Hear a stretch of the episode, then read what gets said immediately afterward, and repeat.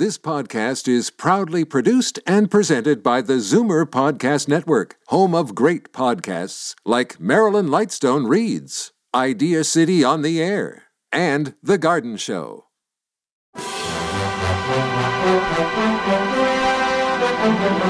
It's Zoomer Radio's Theater of the Mind with Frank Proctor. Open your mind as we fill your head with amazing thrills, chills, and laughs. Theater of the Mind. The best love programs from radio's golden age.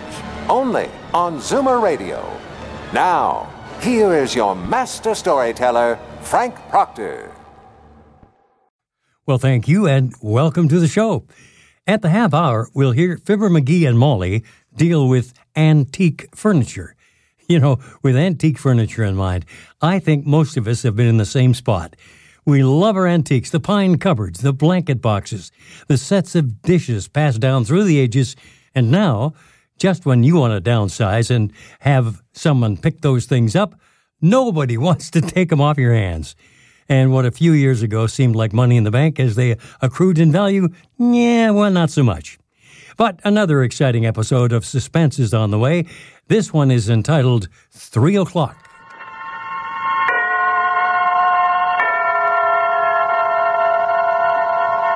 Now, Autolite and its 60,000 dealers and service stations present Suspense.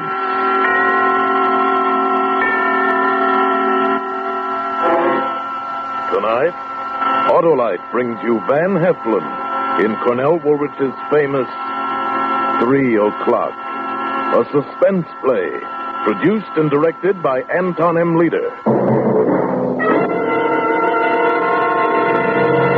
And now, Autolite presents Van Heflin in a tale well calculated to keep you in suspense. Francie signed her own death warrant. She signed her own death warrant, didn't she? You're a good husband to her, and yet she's two-tomming you with another man, isn't she? And you made up your mind weeks ago to kill her, didn't you? Well, now, at the last second, what are you waiting for? You've got everything down here you need to do the job. That box near the wall filled with explosive, two copper wires already capped. This alarm clock, what's holding you back? Memories of your honeymoon? She's two-timing you with another man. Weigh that in your hand. All right, then, get to work. First, set the alarm. If she gets back from shopping around 2.30, you better set it for 3 o'clock.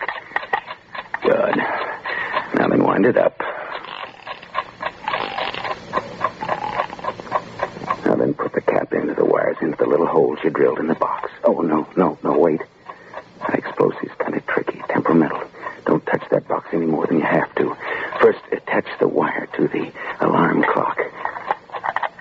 I wonder why more people haven't thought of this. Probably wouldn't know how to go about it if they did. There. Now the cap of the wires into the box. Careful, careful. There it is. Check it over now. You don't want any slip-ups. At three o'clock, the alarm goes off. It sets up a spark. The spark runs along the wires to the detonators in the box, and that's all there is to it. Well, don't just stand here. Get back downtown to the shop. Uh, uh, what, what are you doing in my house? Hey, Duke, somebody is home. That'll hold him a couple of seconds. Shouldn't have been standing there. Must have been down in the cellar all the time we was here. You said you cased this place for three days. Get me something to tie him up and let's No, no, no, no, don't tie me up. Don't tie me. Plug him again. Again. Okay. That's the cellar down there? Yeah. See if there's any rope around. Coil a rope on a shelf down there. I'll get it. No, no, we'll carry him down, tie him up there. No, don't tie me up. This house is... Shut up, you. Oh. See if he has a handkerchief. Roll it up in a ball. Listen to me. This house All is... right, shove it in his mouth. Shove it in. Oh. Take off his belt and mm-hmm. buckle it between his teeth, too. Mm-hmm. Fast. Mm-hmm. Okay. What's he putting up such a fight about? This place is a lemon. Nothing in it. Take his legs. Okay. Did my last stretch just on account of leaving a guy in the open where he could put a squad car in my tail too quick. Okay, up with me here. Now, give me that rope. I'll hold him. Hey, what's he putting up such a fight about? Look, mister, we ain't gonna hurt you. Just leave you here in the cellar. he still ain't convinced. I can't figure him. Okay, that does it. Right, I'll tie him to this pipe. Otherwise, somebody's liable to come home right after we leave and hear him thrashing around. These houses are like matchboxes. I wonder what he's trying to say. Don't leave me tied up down here. I won't call the cops, I swear. This place is gonna blow up, don't you understand? Explode. This, this house is gonna explode. Who cares what he's trying to say? Let's go. We'll pull another job tonight. Hey. This time I'll do the picking. Well, it looked like a good setup, standing way off like it is. Mm-hmm. hey, mister, will you relax? You'll never get out of them nuts. Mm-hmm. Hey, what's he so bug-eyed about? Mm-hmm. What is it, mister? This alarm clock over here? Eh, what do you care what time it is? You ain't going anyplace. Hey, should we take the clock, Duke? Nah, couldn't raise a buffalo nickel on it. What did it do? Let's go. We got work to do. Right. Come back. Don't, don't, don't leave me here. This house explodes at three o'clock. Listen to me. It blows up in an hour and a quarter. Come back. Come back. Come back. Come. Officer, let's take it back way.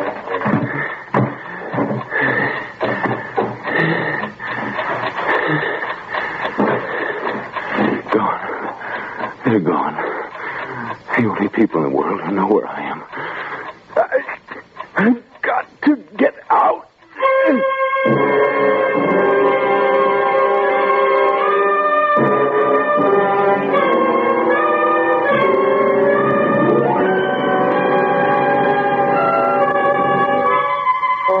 Suspense, Autolite is bringing you Van Heflin in radio's outstanding theater of thrills, Suspense.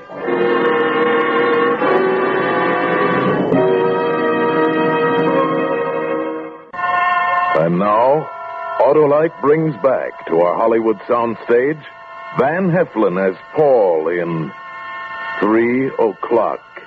A tale well calculated to keep you in suspense. I can't get out. Nobody knows I'm here. 56, 57, 58, 59. 12 minutes to 2. It goes so fast. That second hand goes so fast. Five, six, seven. Less than 72 minutes. Help me. Somebody help me. Help me. Help me.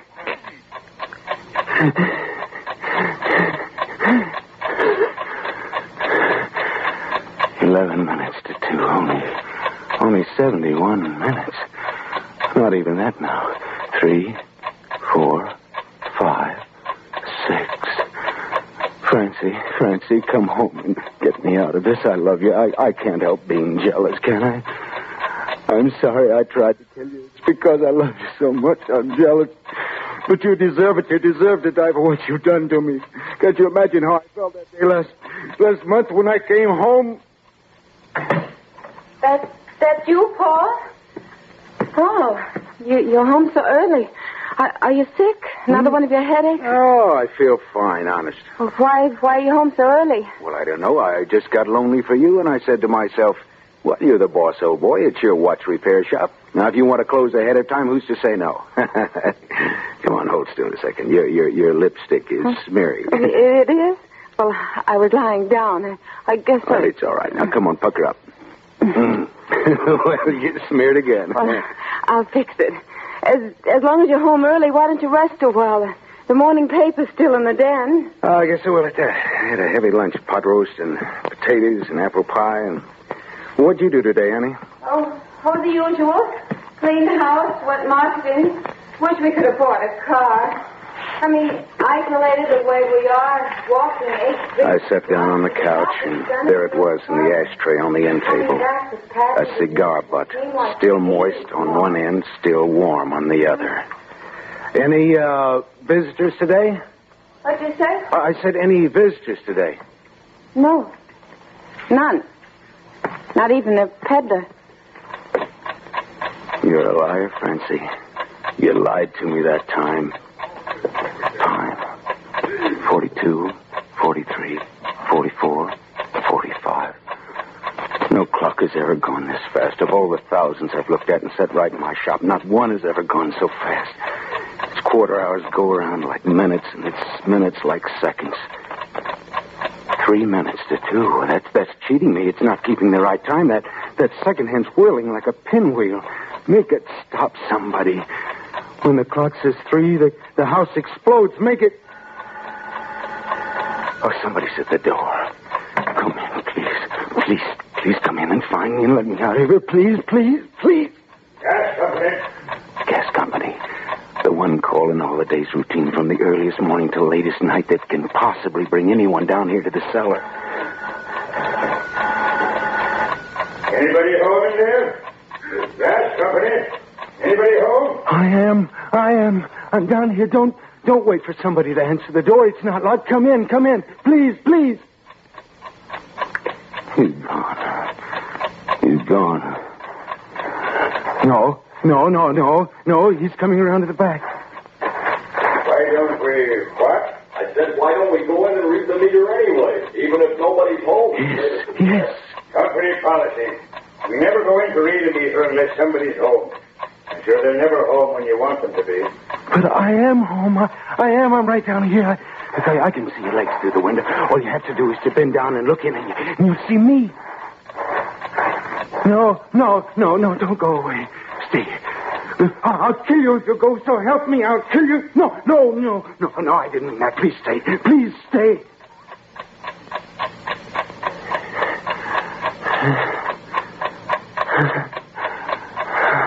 Look at the time. One minute past two. Fifty-nine minutes left. Not even an hour now. Fifty-nine minutes less eight, nine, ten, eleven. How long fifty-nine minutes seems when, when you're waiting for someone. Like the night that I, I waited for Francie to come home from a movie, and, uh, and she was late. The night Francie was late coming home from a movie. Yes, in a pig's eye she was at a movie. She was with her boyfriend. Well, sure, I was worried. What did you think? You said you'd be home before 11, and here it is almost midnight. I was about to call the hospitals and the police. Oh, Paula, I'm sorry. Really, I am. All those those short subjects, and then the bus was late. I, I'm sorry you worried. All right, forget about it. How was the movie? It was all right. Nice western. Oh, Western, I thought you were going to see Three Musketeers. I, oh, well, I, I was, but I, I changed my mind. I saw Red River instead. Well, I didn't know that was playing in the neighborhood. Well, I, I went downtown. I thought as long as I'm out of the house, I, I might as well do a little shopping. Well, the stores were open tonight? No, I. Did I say shopping? I meant window shopping. Oh. what was the movie about? You know, a western. A lot of shooting and riding. Uh, how was uh, Gary Cooper's performance? Oh, good. I've always liked him. No, I didn't mean Cooper. Cooper's not in it. I, I meant uh, John Wayne. Oh, was that John Wayne? you know, they all look alike to me. those those big hats.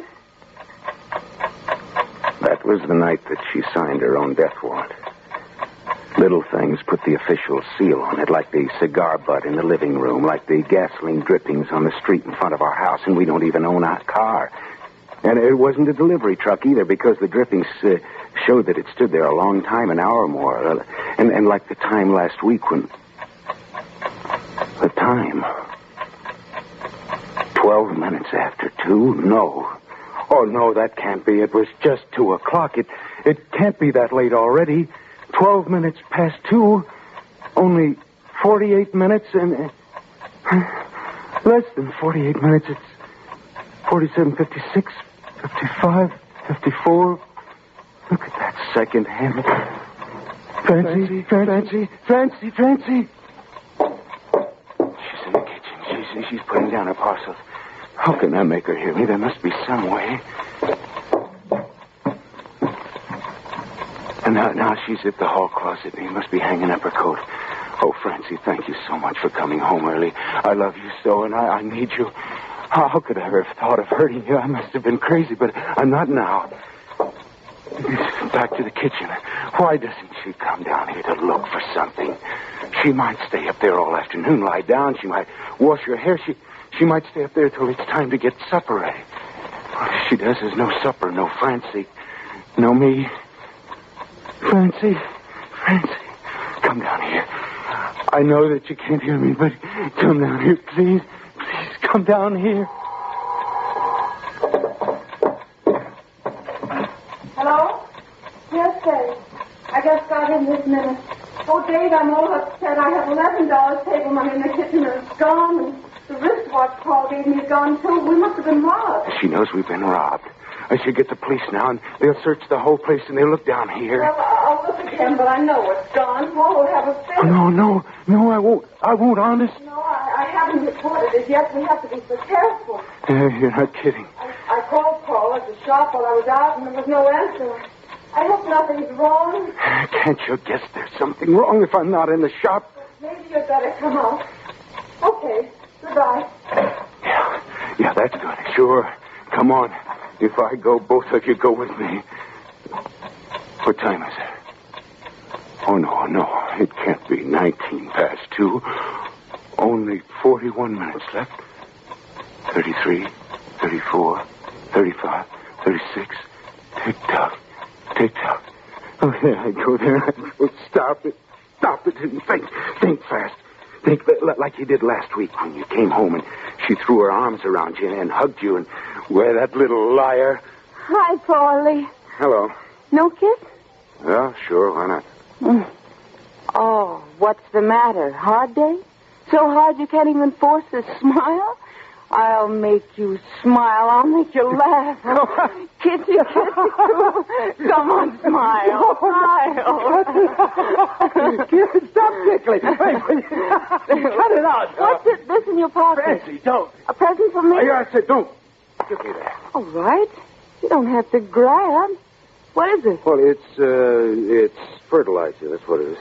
Fertilizer. Yeah, a sample package. I, I figured maybe we'd start a little garden in the back. A few flowers, maybe. Oh, well, that's a nice idea. That's just what I'll do. Yeah, well, I'll keep it down in the cellar. The fellow gave it to me, said that it should be kept in a cool, dry place. I'll buy the seed just as soon as you make up your mind what you want. Fertilizer. She never even suspected that it was an explosive. I brought other things home last week, too. Every day, something else. Some more sample packages of fertilizer, which I carefully packed into a soap box that I had in the cellar. And copper wire and dry cell batteries. And this clock. And she never suspected a thing. She was so flustered trying to cover up the fact that she had a caller that I could have brought in a grandfather's clock under my arm, and she probably wouldn't even have noticed. Oh, but uh, Francie, that, that doesn't matter now. If you if you just come on downstairs.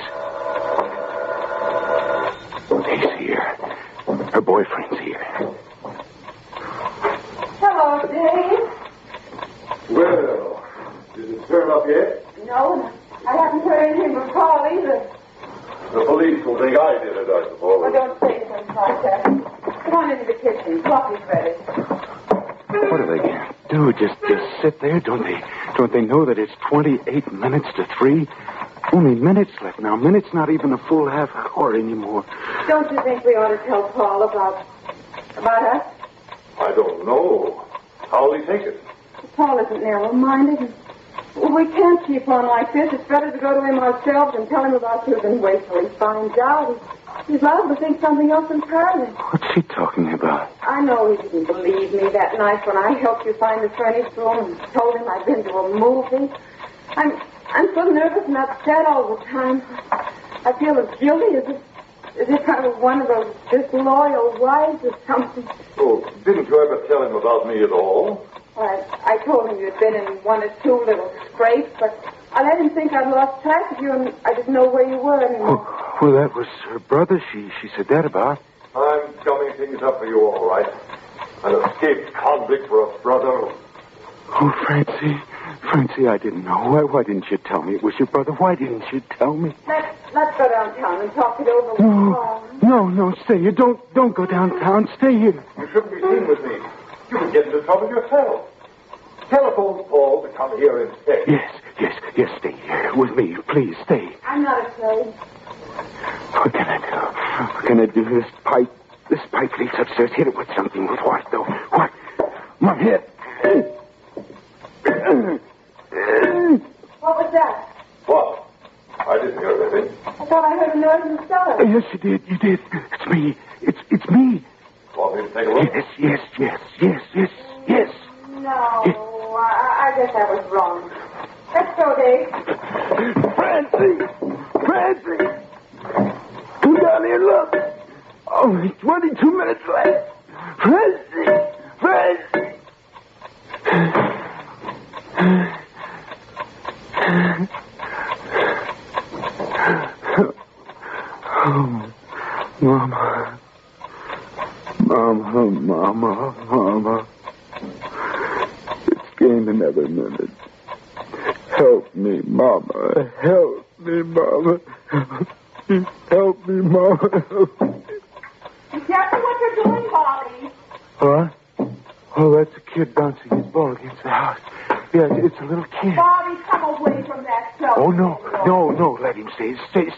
Bobby. Don't move. Did you hear what I said, Bobby? Bobby, just turn your head this way and you'll see me. A little more, Bobby. That's it. He's looking right at me, but he doesn't see me. Don't you see me? Turning my head from side to side, back and forth, back and forth, back and forth. He, he, he, he sees me. Bobby, what are you doing? Mommy, look. Does he understand what he sees? Oh, if, if he were only just a few years older, a, a child of seven or eight could understand it. Bobby, are you coming?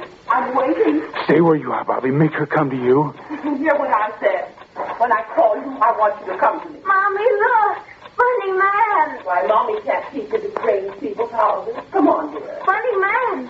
Tied up. Yes, yes. Well, say goodbye to the funny man tied up.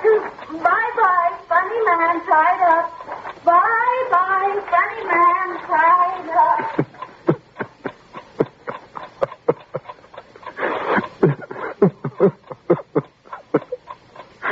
Oh, let it blow up. What do I care? No, no, no. How much time is left? Ten minutes? Well, someone could come down here now, or, or even six minutes from now, or seven. and I could still escape. Forty-two, forty-three, forty-four. The, the clocks, the clock's beginning to look like people, like Mama. Oh, my head hurts. Mama, I'm sorry for what I've done. Paul's sorry. He, will- he won't do it again, honest. Just let, let him go this time and not punish him. He's, he's learned his lesson. He'll never do it again. Poor Paul. Poor Paul. Oh, that, that must be Francie. It must have found the shop closed. Trying to find out if I, I came back here while she was gone. When no one answers, will that tell her that something's wrong? Why should she think I'm stretched out down here in the cellar if I don't answer the phone?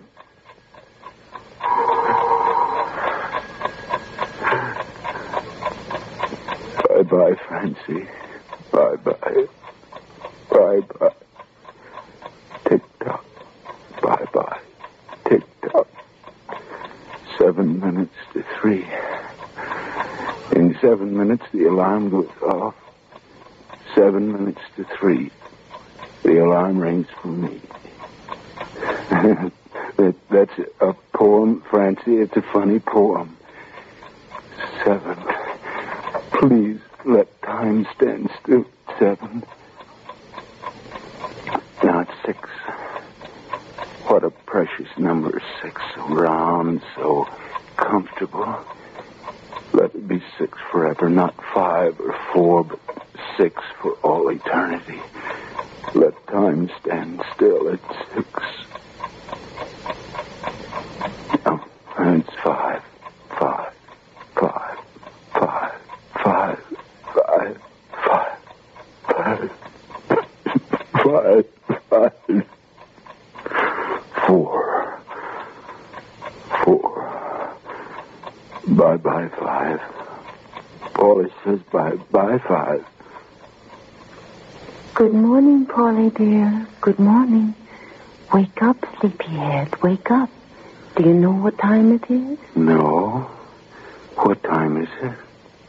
Head out from under the pillow and see for yourself.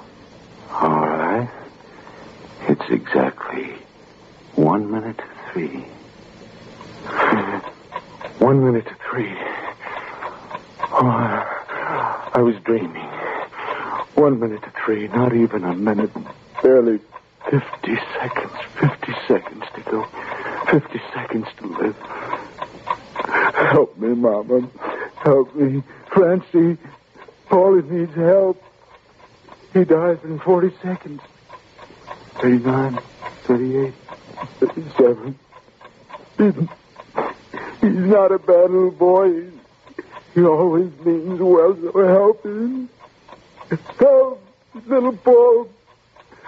Mama, Mama, where are you? Quick, I haven't got much time. I have 20 seconds. 19, 18, 17, 16, 15, 14, 13, 12, 11, 10, 9, 8, 7, 6, 5, 4, 3, 2, 1.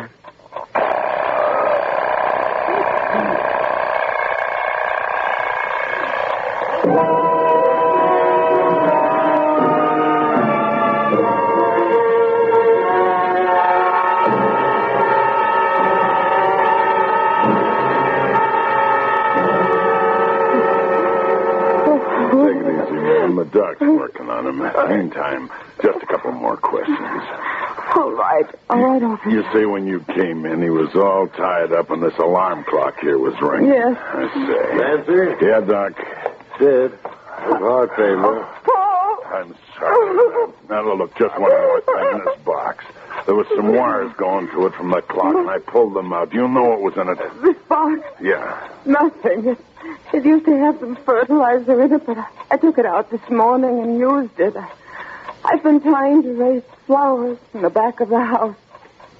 Oh, oh, Paul, Paul loves flowers.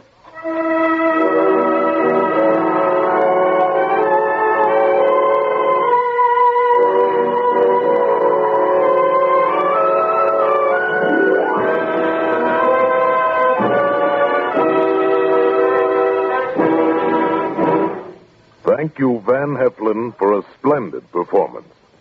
And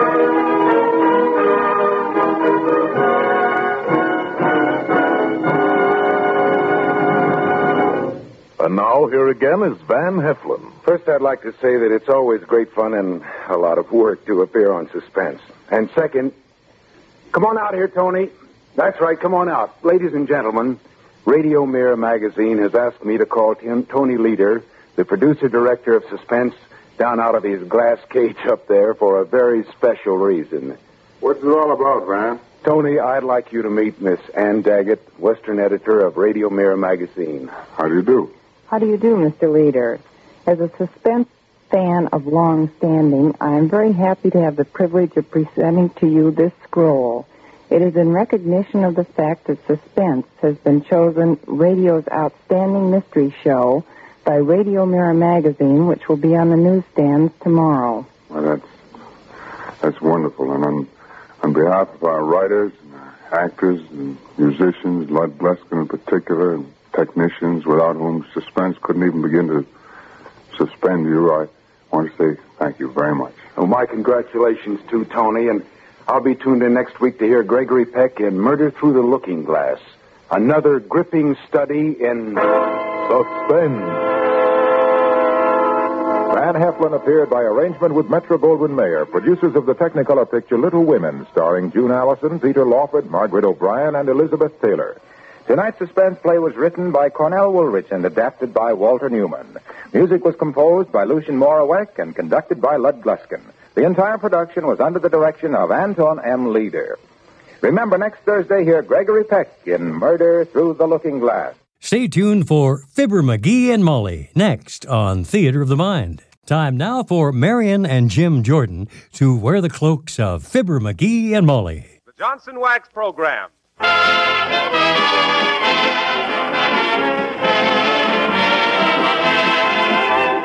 The makers of Johnson's Wax and Johnson's Self-Polishing Glo-Coat present Fibber McGee and Company with Jim Jordan as Fibber, Donald Novis, the Four Notes, and Billy Mills Orchestra. And tonight, we're delighted to welcome to this program the listeners to 27 stations of the Canadian Broadcasting Corporation. We open the show tonight with A Shine on Your Shoes.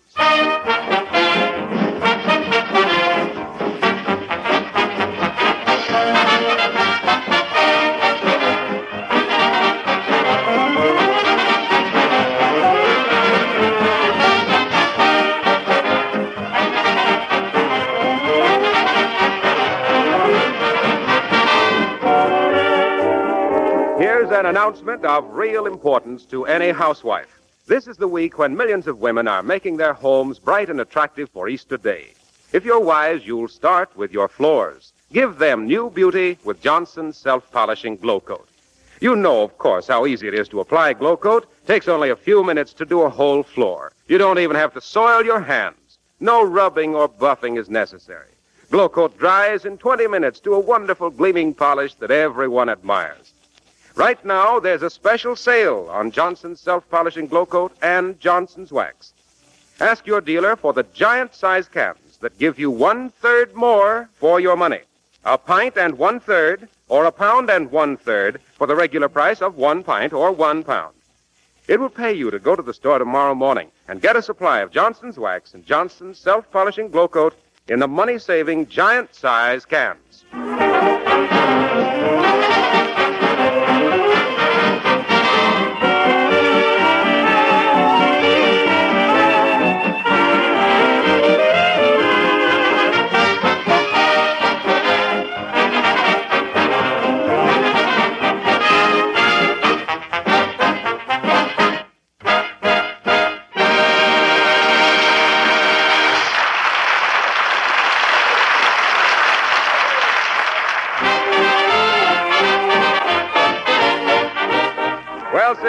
And contentment reign over the McGee menage today. Our hero has just had a good breakfast and is lingering over his second cup of coffee and the morning papers. And here in the dining room at 79 Wistful Vista, we find Fibber, Japers, Crapers. Where'd you get those papers, McGee?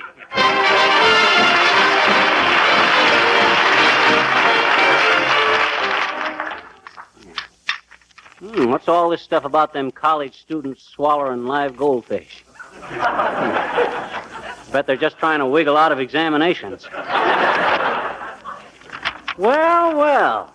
Maurice Chevalier expected to make American comeback. Well, good for you, Maurice. You can do it, too, if you try hard and keep a stiff lower lip. Come in. Oh, hi, Harpo. Have a cup of coffee? Did you make it? Yep. No, thanks. Ah. Say, I see you've got the morning papers. Did you read about that collector of antique furniture who's in town, Junius P. Fothergill? No, what about him? Well, I was just thinking. He's in town buying up old furniture, and I thought you might make a little dough. Your furniture's pretty old, isn't it? Well, now, say it is at that. I wonder Well, if look I at that old sofa of yours in the living room, and that four-poster bed you have upstairs. Didn't you tell me that Napoleon once slept on that bed? Well, sure I did. That, that's what the dealer told me. Judging from the bumpy mattress that come with it, I'll bet Napoleon's horse slept on it, too. Say, I'll bet I can sell that guy some stuff at that. Well, I thought you'd be interested. Of course, I don't know if your stuff is antique enough. Oh, don't worry about that there, Harpo. By the time he gets here, it'll look antique. Sure you won't have a cup of coffee, Harpo? No, thanks. It smells too strong for me. Mm-hmm. How do you make coffee anyway? Well, how does anybody make good coffee? I get a can of coffee, take the cover off, dump half the coffee out, and fill the can up with boiling water. Shucks. Makes enough coffee for eight or ten days if you warm it up good.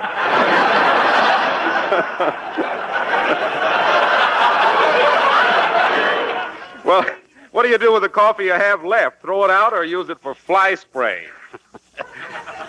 That's no good for that. I tried that, Harpo.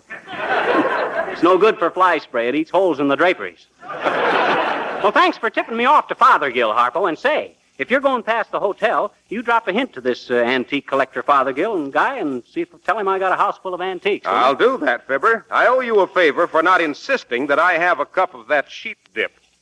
So long, pal. Well, now let's see. Now, how can I make this furniture look antiquer than it is? I better scratch it up a little. Maybe shoot some wormholes into it with a shotgun. Boy, won't Molly be happy when she comes home and finds I got rid of all this old junk. that ain't Fothergill, folks. We ain't built up enough suspense yet. Come in. Hello there, Johnny. Want any fresh eggs today? No thanks, old timer. Hey? I says, no, we don't want any eggs. Not on this show. We lay our own. Yeah, that's pretty good, Johnny. But that ain't the way I heard it. The way I hear it, one feller says to the other feller, See, says, I see where Jim Farley might run for vice president. That so, says t'other feller. Vice president ain't much of a job for a feller like Farley, is it? No, says the first feller. But if you start out as a mailman, you gotta expect to hold the bag. sure you don't want any eggs, Johnny? I fed one of my hens on violets this week, and she laid some nice purple ones for Easter. No thanks. All righty.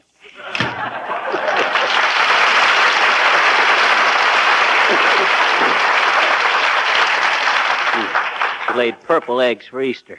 No wonder she laid any for that old buzzard. He's got a face that would stop a cluck.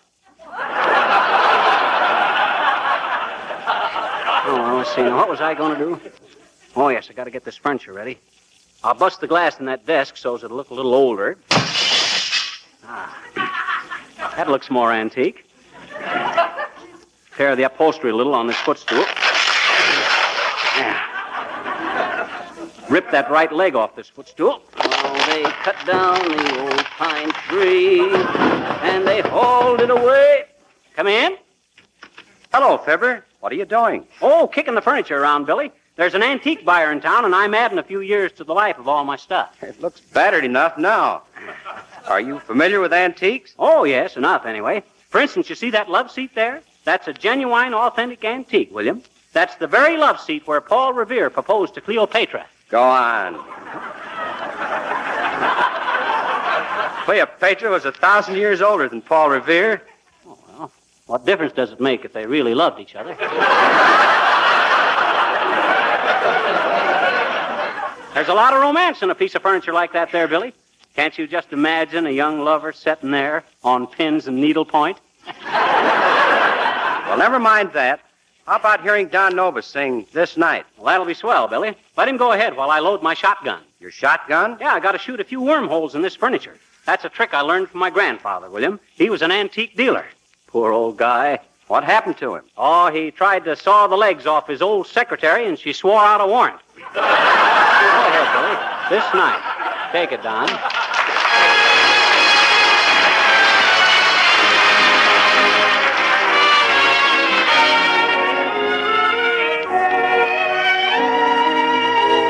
This night was made for dreaming.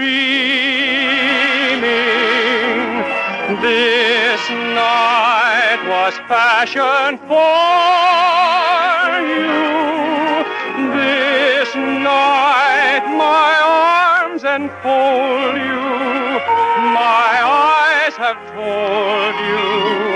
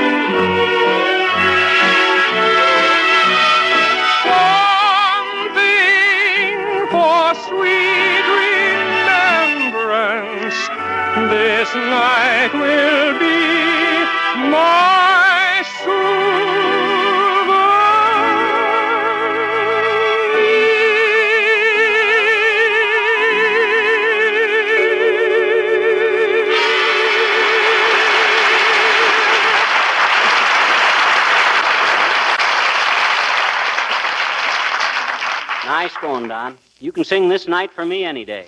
well, thanks, Fibber. But please don't point that shotgun at me. Oh, don't worry about that shotgun. It ain't loaded. I was just going to show you. Gee, that was wonderful, Fibber. you knocked out the front window. What could you do with a loaded gun? We all make mistakes. Most people don't make more than one with a shotgun. Oh, so you don't think I know anything about firearms, eh? I guess you didn't know I used to be a champion skeet shooter. No, did you? Why, sure I did. Well, I used to go out in the morning with my dog and gun and come back just loaded down with skeets. They was good eating, too. Little gamey, but good. You ever try a clay pigeon with wild rice? now you're joshing me, Novis. well, what were you going to use the shotgun for anyway? I'm going to shoot some wormholes in the furniture to make it look more antiquer. Sit down, Don, and watch me. Uh, no, thanks. I, I've been allergic to shotguns ever since I was a kid and stole watermelons. the farmers used to fire rock salt at us. Uh-huh. Did you ever get hit? Yes, once. I thought so. They say the best way to tame a bird is to put salt on it. Oh, you going, Don? yeah, I gotta go. See you later. Okay. Let's see now. I better start with the piano. I'll saw the top off that so it'll look like an old-fashioned melodeon. Oh, they cut down the old Steinway, which made it much harder to play. I'm going to have a fine bunch of antiques here very shortly. Now, if I can only get... Oh, what's that? Gee, that couldn't be Fothergill. He wouldn't be riding up on a horse. Or maybe he expects to jockey me on the price. Come in. Well, for goodness sakes, a Royal Canadian Mounted Policeman. What you want, tall, dark, and handsome? Are you Fibber McGee, sir? Yes, I am, Bud. But what's he got? Well, I'm Sergeant Wilcox, sir, of the Mounted. Oh. Just rode down to welcome you to the Canadian network tonight. Oh, thanks. Hands across the border and all that sort of thing, you know? Well, thanks, Sergeant. It's nice to know there's two countries who can reach their hands across the border without shaking their fists at each other.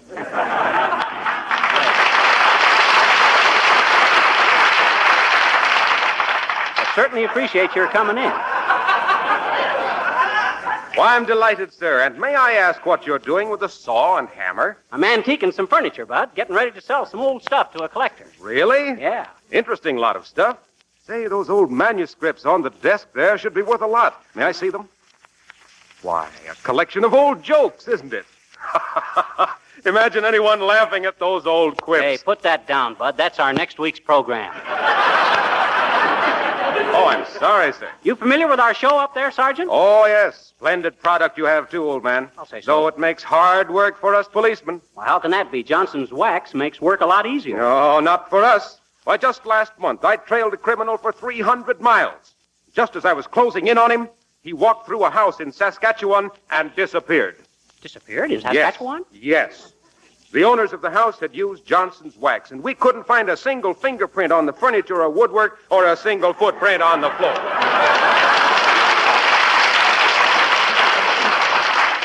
Well, I suppose you heard about the special limited offer Johnson's Wax has on sale now. A giant sized can, paste or liquid, with an extra third free. No, but I'll speak to Inspector McTavish about it. He's a rare one for a bargain. Inspector McTavish, eh? Wonder if he's the same one I worked with when I was a mounted policeman up there. Oh, were you a Mountie? Was I? You mean to, you mean to say you never heard of me up there? Yeah. Why, shucks, Sergeant. I was once known from Vancouver to Quebec for my capers up there. Canadian Capers McGee, I was known as in them days. Canadian Capers McGee, the coolest, cleverest, crimson-coated cop who ever crept carefully through the keen, cutting cold to capture a crook, continually cantering across country to crack a conspiracy or keep constant control of criminals coming into Canada, and the continent's craftiest constable from Columbia's colossal trees to the colorful cabins of Lake Louise.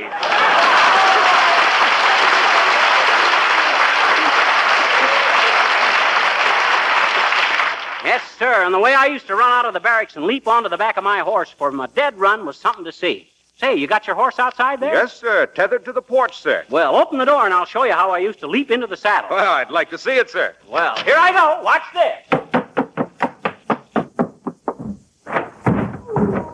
Oh, good heavens. What happened, sir? What do you mean, what happened? There ain't no horse out there. Oh, no, sir, not out there. I tied the animal to the back porch. Oh, dear. Sorry you misunderstood. Well, I must be going now, sir. Welcome to Canada, old man. Oh. Cheerio. Oh, boy, oh, boy. First time I ever been saddle sore without even being on a horse. well, I better get busy before old Fothergill comes to look at my antiques. Oh, they cut down the old pine tree and they hauled it away to the mills. Say, this stuff is beginning to look like something. Maybe I better check up and see if old Fothergill is really coming over here before I batter up any more of this stuff. Call him up. Hello, operator. Give me the commercial house. I want to. Oh, is that you, Mert? Hi, Mert. Fibber McGee. How's everything, Mert? Say, I seen your brother on the street this morning. Yeah, he sure looked proud in that new sweater of his with the big HC on it. Where's he going to school, Mert? Harvard College? Huh? Oh, House of Correction. uh, say, uh, give me the commercial house, will you, Mert? Thanks. Oh, they chopped down the old pine tree and hauled it away. Hello? Commercial house? Let me talk to Mrs. Mr. Junius P. Fothergill, will you? yeah. Uh, he's gone out where? To see a man named McGee. Uh-oh. Well, never mind. Oh, boy, he's on his way. Hot dog.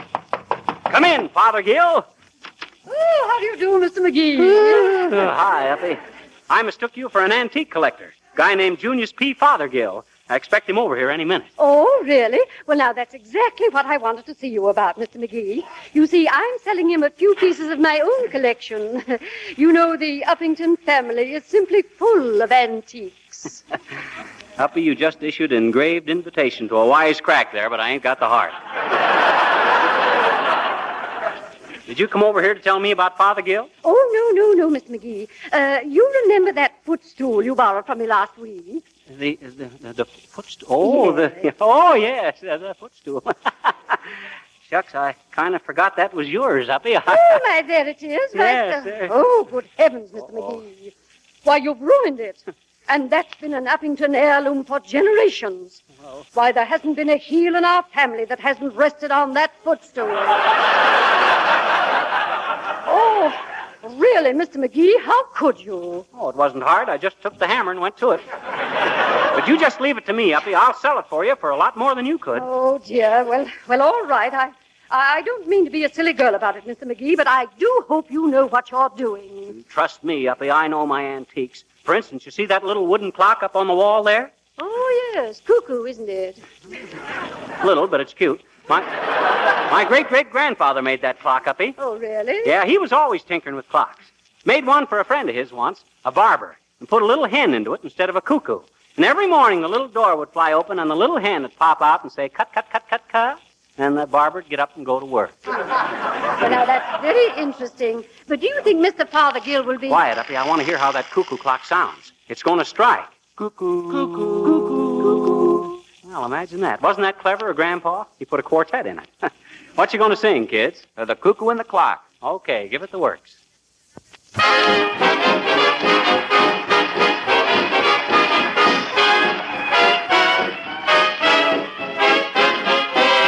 Tick tock in the parlor was the only sound. Tick tock on the mantel, nothing else around. Boy and girl were close as they could be. Never dreamt that they had company. There they were, there they were. He was baby talking her, and the cuckoo and the clock went cuckoo. Every 15 minutes he grew. Cuckoo, cuckoo, cuckoo. Be a pal, be a pal, said the fella to the gal. The cuckoo and the clock went cuckoo. I believe they're starting to woo. Woo, woo, woo, woo, woo, woo. They didn't know that everything they said was overheard. They didn't hear that little birdie giving them the bird. So he said with a sigh, who's your little peachy pie? The cuckoo and the clock went cuckoo. So I'm just a little cuckoo. I'm not as cuckoo as you. Then he closed the door and withdrew. The birdie cuckoo. The birdie cuckoo.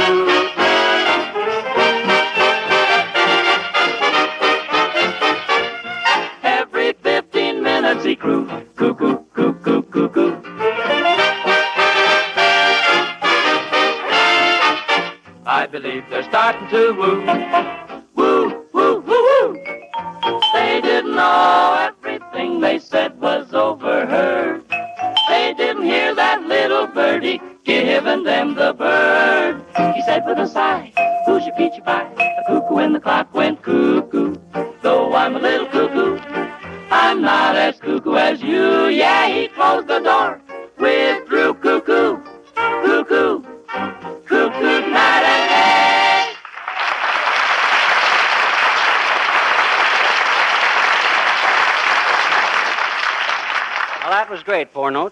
Remind me to give you a little extra birdseed this week. Well, I guess I better get back to work.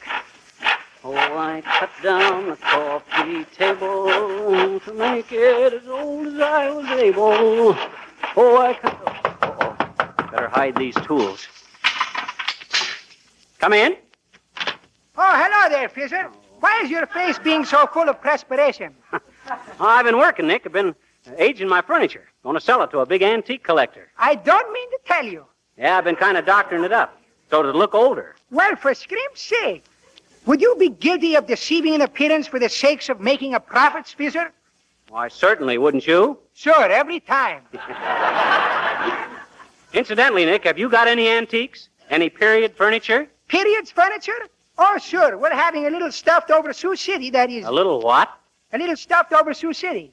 Stuffed over Sioux City. Stuffed. o- Oh, you mean an overstuffed Davenport? Stuffed over Sioux City. Sure. Well, I stand connected.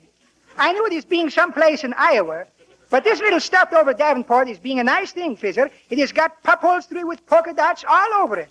There is being enough periods in that one pieces of furniture to make a great No, big... no, no, no, no. By period, by period furniture, Nick, we mean uh, oh, like uh, William and Mary, Hepplewhite, and Colonial, and Early American, Louis the Fourteenth, and all stuff like that. There. Oh, but I think that is all being a lot of saucy apples, Fizzer. if a chair is being a good place to sit on, what difference is it making whether it is William and Marion, early colloquial, Heppelpuss, or Lousy the Fourteenth? I'm afraid you just don't appreciate nice things, Nick. Yes, it would be a nice thing if I appreciated nice things, but I haven't, so I don't. But speaking of a furniture, it is like I was saying to Mrs. DePopulis last night when she is saying she would like to go downtown and buy a new ornamental rug. Oriental. Why not?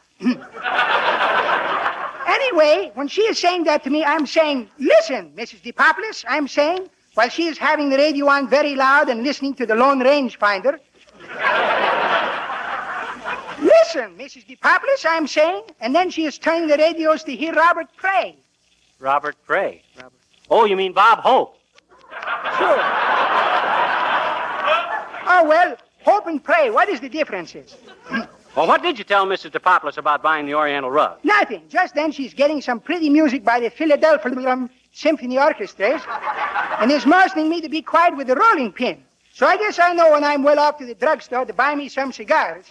Well, so long, Fizzer. Don't forget to come and see us sometime. Anytime you're dropping in, pass by.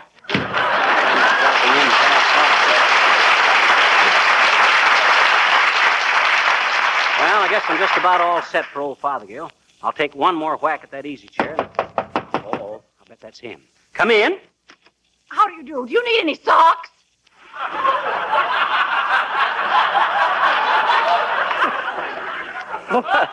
Not now, sis. The show's nearly over. we could have used some in the first 20 minutes. Well, you don't understand. I represent the Wilkie Silky Socky Corporation, and I'm taking orders for our new spring line. May I show you some samples? No, thanks, sis. I go barefoot starting 1st of May. Well, don't stub your toe, Junior. Fresh gal. Wilkie Silky Socky Corporation. I should have told her I represented the Johnsy Wansy Waxy Company. Oh, I better get these splinters picked up before Fothergill gets here. I'll have to take up a collection to buy our sound effect man some new knuckles. Come in. Uh, good day, sir. Mr. McGee, I believe. You betcha, Bud. You the gentleman who wanted to look at the furniture? Yes, I am. How did you know? Oh, I've been expecting you. Have a cigar? Uh, thank you. I have one. You got two? Thanks. Uh, uh, hmm. They tell me you have a very valuable collection of antiques here, Mr. McGee. Oh, I have. Very valuable. Uh, hmm. Uh, what would you estimate its uh, value, Mr. McGee? Oh, I don't know, Bud. Aside from the sentimental value, I'd say it was worth at least, well, in the neighborhood of, uh, roughly speaking, about, well, at a guess, somewhere near. Well, what would you say? Well, I'd much rather you put your own price on it, McGee. You would? oh, that's swell. Well, now you take that desk there. I'd say about 3000 for that one piece. 3000 Is that all? Is it? Well, that's without the drawers, of course. With the drawers, I'd say 5000 Now, how about that footstool, Bud? That's interesting, ain't it? Oh, yes, it certainly is. Very interesting. Uh, fairly modern, isn't it? Oh, no, that's a genuine Uppington. I know the Uppington family personally. Remember the old furniture designers, Uppington, Downworthy, and Roundweather? Their trademark was up, down, and around. that footstool is worth at least 2000 Bud. Is that so? Well, that seems like a fair price. It does? Well, obviously. well, uh, what do you think of the rest of the stuff, Bud? Well, uh, frankly, I, I don't know when I've seen such a motley collection of furniture. I guess you know your stuff, Bud. There ain't a piece in the lot that ain't a genuine motley. yeah,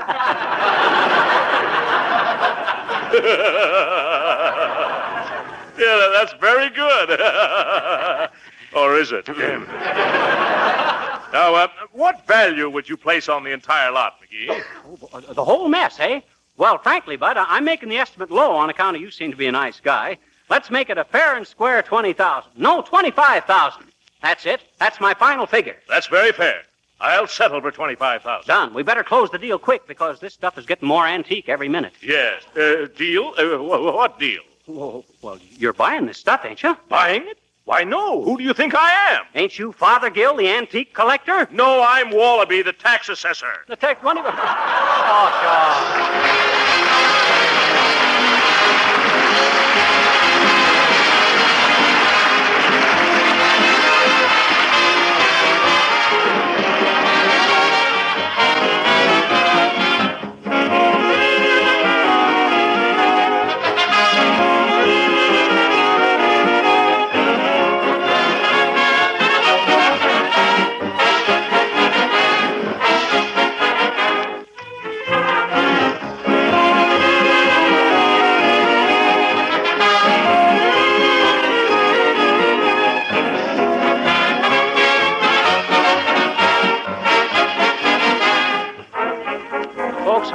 Wilcox has already welcomed our new li- listeners tonight on the Canadian network, and I want to extend the welcome on behalf of our little company and myself. We hope our northern neighbors will enjoy our shows and will join us each Tuesday night from now on. Incidentally, our next week's broadcast is our 200th program for Johnson's Wax, and we're happy to announce that we'll have another visit from our old friend, ZaSu Pitts. Good night, folks.